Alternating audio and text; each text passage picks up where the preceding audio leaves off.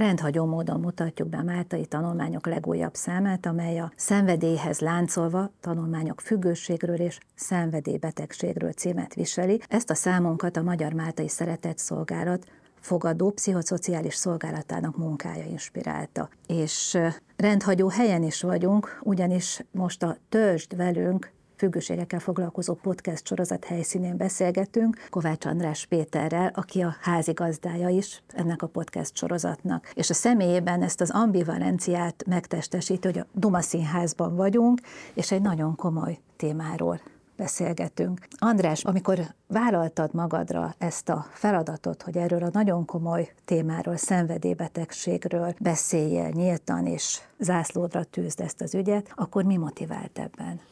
Az, hogy nekem egy óriási nagy döbbenet volt, 44 év után tavaly találkoztam először ezzel a helyzettel, hogy amit én a saját egyéni történetemnek hittem, egy szenvedélybeteg családban felnőtt gyerek történetének, az ma Magyarországon két millió másik ember története is. És amiről idáig nem beszéltem, mert egy elszigetelt esetnek gondoltam is a múlt részeként figyelemre sem méltónak, arról kiderült, hogy nagyon komoly irodalma van, és emberek, szervezetek szentelik ennek a munkájukat, hogy ezt kutassák, elemezzék és gyógyítsák ezt a helyzetet. És amekkora felismerés nekem volt, hogy nem vagyok egyedül, azt szerettem volna, hogy másoknak is ugyanekkora öröm és felismerés legyen az, hogy, hogy az ő helyzetük nem egyedi és elszigetelt, és nem kell magukra maradniuk ezzel a, a problémával. Tehát tulajdonképpen egy ilyen örömhír vivőként indultam el ezen a magam számára kijelölt pályán. És fogadókész a magyar társadalom az ilyen vallomásokra? Milyen visszhangja volt ismerősök, meg ismeretlenek körében? Vegyes, vegyes egyébként. Kapuk olyanokat ismeretlenektől is, hogy mit kell ezzel haknéznom. Más is nőtt így fel, másból is ember lett. A saját ismerőseimtől is, rokonságon belül is kapok ilyen értetlen visszajelzéseket, hogy mit kell erről beszélni, meg, meg mit adom ki apámat, meg a családomat, de ezeket bőven ellensúlyozza és felülmúlja az a mérhetetlen sok pozitív visszajelzés, amit ismerősöktől, szintén érintett barátoktól kapok, olyan barátoktól, akikről esetleg csak most derül ki, hogy egy cipőben járunk, és ismeretlenektől is írásban, levelek, kommentek formájában, hogy szóról szóra egyezik a történetünk, és volt olyan újságíró nő, aki ezzel kapcsolatban készített riportot velem, és utána mondta el, hogy az én egyik korábbi interjúm hatására keresett fel pszichológust és tudott elkezdeni ezzel foglalkozni. És, és amíg, amíg ilyen visszajelzések jutnak el hozzám, addig nem nagyon tartanak vissza a negatív véleménye.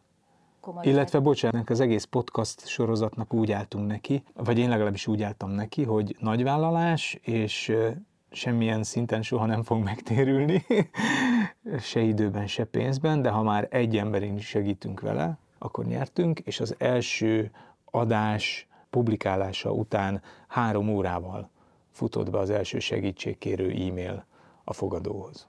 Tehát a fogadó fogadja az e-maileket, igen. amelyek születnek igen, itt igen, a igen, beszélgetéseitek kapcsán. Igen.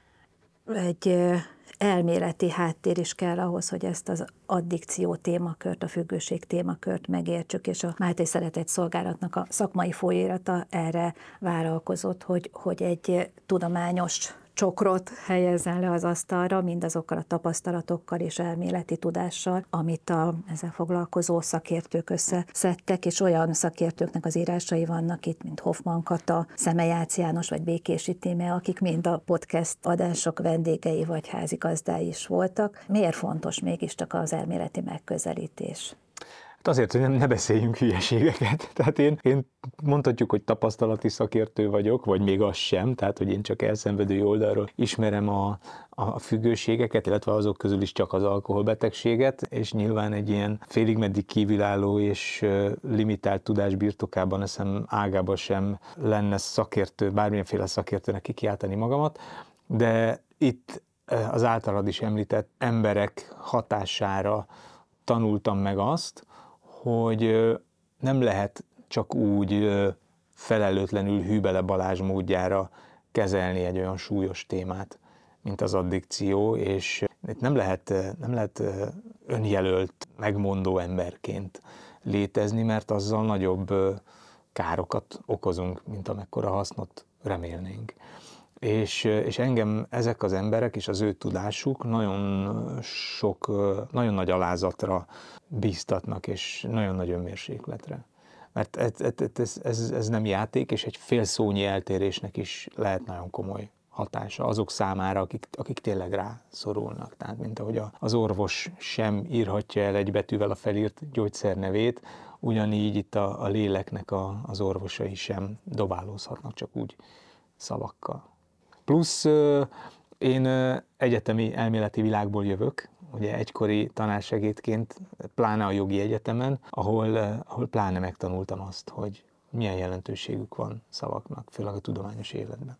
A fogadó munkáiban is, illetve a Májtai tanulmányokban is van arra is példa, hogy egy saját élményt aztán egy szakértő elemez. Ugye a, a fogadónak van egy kiadványa, láthatatlan árvák, amiben megrendítő írásokat olvashatunk, többek között te is megosztott saját élményeidet, és utána Hoffman Katalin pedig hozzáteszi a tudományos szakmai elméleti hátteret. A Májtai tanulmányokban Békési Tíme osztja meg szüleinek a sorsát, és az is egy tipikusan magyar történet. Mindenki találkozhat hasonlókkal. Ezek már felnőtt emberek, akik ki tudják írni magukból, de ott vannak a gyerekek, akiknek az a parancsolata ugye szenvedélybeteg családokban, hogy ne bíz, ne beszélj, ne érez. Ne érez. Tehát ő számukra nagyon-nagyon nehéz egyáltalában segítséget kérni. Viszont az, hogy elkezdődött egy ilyen rendszerben gondoskodás róluk, ez, ez egyeseket már gyerekkorban segíthet és kiemelhet abból, hogy egy nagyon hosszú, nagyon rögös utat járjanak végig. Neked mit jelentett volna, hogyha gyerekkorban jutsz ilyen segítséghez? Nem mondom, hogy minden segítségnek eh, hiány voltam, mert eh, Szerintem az ilyen gyerekeknek a, az egyik legfontosabb segítség nem is az, hogy el tudjanak jutni akár egy olyan csoportba, mint amilyet a, a fogadó is működtet gyerekeknek, vagy hogy foglalkozzon velük egy szakember, hogy rajzoltassa őket, hogy valamilyen módon beszéddel vagy játékkal segítsen feldolgozni ezt az élményt. Szerintem az egyik legnagyobb segítség, amit egy ilyen gyerek kaphat, az egy normális felnőtt a környezetben, aki lehet szomszéd, nagybácsi, tanár, edző, bárki, és hála hála jó Istennek nekem ez a, a normális felnőtt, ez ott volt az életemben a nagybátyám formájában, aki nem állt rendelkezésre az év minden hónapjában, külföldön éltek, éltek, néha látogattak haza, de jó volt a tudat, hogy van egy, van egy normális világ. Volt, volt egy képem a normalitásról, amihez tudtam mérni a saját helyzetemet is. Nyilván, ha lett volna egy ilyen csoport, már akkor lett volna irodalma, lett volna erről közbeszéd, az még többet segített volna, és ez aztán egy más kérdés, hogy egy ilyen család aki még egymás közt sem beszél a kialakult helyzetről, vajon el tudja eljuttatni a gyerekét egy ilyen csoportba, ahol nyíltan lelepleződnek a családi titkok, de nekem ezzel a közelemben lévő normális felnőttel már óriási szerencsém volt. F. Lassú Zsuzsa tanulmányában számomra nagyon érdekes volt, azt vizsgálja, hogy hogyan alakulhat ki reziliencia, eh, ahogy, ahogy nálad is ugye a segítség hatására egy, egy olyan énerő fejlődött ki, és, és egy növekedés indult el egy ilyen traumatikus gyermekkori megtapasztalásból. Mi volt az, amit te kaptál ettől a helyzettől? Hát ez egy érdekes kérdés, mert én szoktam ezt ilyen szuperhős képességeknek is nevezni. Nyilván, ha erről megkérdezel egy szakembert, az azt mondja, hogy ezek attól még sebek, csak megtanultuk őket páncélként használni, vagy fegyverként. A, a kitartásomat, a perfekcionizmusomat, a, a soha meg nem elégedettségemet, a közepessel és aztán a tökéletessel sem, a, a humoromat, a, azt, hogy tudjam a dolgokat kívülről eltávolodva önmagukban szemlélni, a, a pártatlanságot, a, a higgadságot, amik, amiket felfoghatunk sebként is, és nyilván megvannak az árnyoldalak is, de ezeket azért lehet, a munkabírásomat, ezeket azért lehet jó módon is használni. A lapunkban több tanulmány Kapitány Fövény Máté, meg Szemejárt János is foglalkozik azzal, hogy a fiatalok szerhasználata az, az hogy is működik, mi van mögötte. Gondolom, mert te is eléggé belástad magad a, a, az addikció témájában, saját magadra vonatkozóan, de te apa is vagy. Mit mondasz a gyerekeidnek ezzel kapcsolatban? Volt egy nagyon érdekes szituáció, amikor egy plázában áldogáltunk, és a kilenc éves kislányom megkérdezte tőlem, hogy mi az a drog, és én elmondtam neki, majd kinézett maga mellé egy logóra, és csak annyit mondott, hogy hú, durva hely ez a rossz mond. Jaj, mert drogéria. Igen, igen, igen.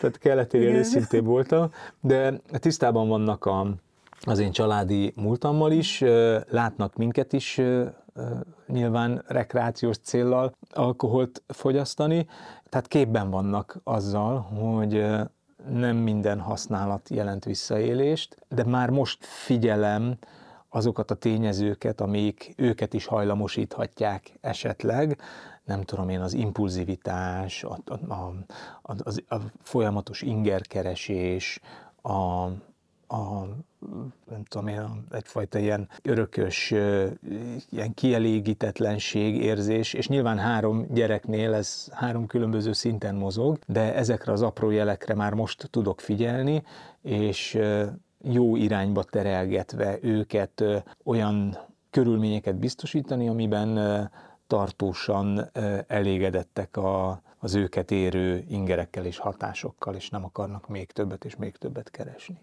egyelőre az saját koruknak megfelelően ez az, ami, amiben így ügyen finom hangolni tudom őket. Tehát akkor nem a teljes tiltás lesz a, a te politikát, hogyha már oda kerülnek, hogy önállósodnak, és, és mennek a, a barátokkal, hanem? Hanem, hanem megtanítom őket arra, hogy nem tudom én, a, a, az első gin tonikot még ígyák meg, aztán utána tonikozhatnak nyugodtan, senki nem fogja kérdezni, hogy van-e benne, van-e benne gin, de, de nem, nem féltem őket, pláne ennyi podcast adáson túl, a tizenéves kísérletező korszakuktól, mert ha elég jók az alapok, akkor az a korszak úgyis véget fog érni. Meg most azt is megtanultuk, pont egy prevenciós előadás volt, hogy nem csak a, a szerekre kell fektetni a figyelmet a prevenciónál is, hanem sokkal inkább arra, hogy a hajlamosító tényezőket tudatosítsuk a gyerekekben, a saját kis traumáikat, depresszióikat, a családi hagyatékukat, a, a, az önismeretüket, a, a kiegyensúlyozottságuknak a, a szintjét. Tehát, hogyha ezekkel ők rendben vannak, akkor valószínűleg ezután a kísérletező szakasz után nem lesz semmi probléma. Magyarországon körülbelül 400 ezer gyereket érint a szenvedélybetegség, akik szüleiken keresztül értik, érzik ezt, és sokan közülük a segítők számára is láthatatlanok maradnak. Mert ahogy említettük, a szenvedélybeteg családok szabályait, hogy ne bíz, ne érez, ne beszélj, te viszont beszélsz, és ezzel, ezzel egy példát is mutatsz, ahogy, ahogy hallottuk is az elején, és ezt, ezt szeretném megköszönni a Málté Szeretett Szolgálat nevében is, meg, meg hát mindenki nevében, akit ez érint. És, és hát azt is köszönöm, hogy itt akkor megosztottad ezeket a gondolatokat, és akkor várjuk mindazokat, akik fontosnak érzik ezt a témát, látogassanak el a máltai tanulmányok.hu oldalra, olvassák el a most megjelent lapszámunkat, illetve április 25-én egy labbemutató kerekasztal beszélgetésre várjuk azokat, akik továbbra is érdeklődnek a téma iránt. Köszönöm szépen a figyelmet. Köszönöm, András. Köszönöm a lehetőséget.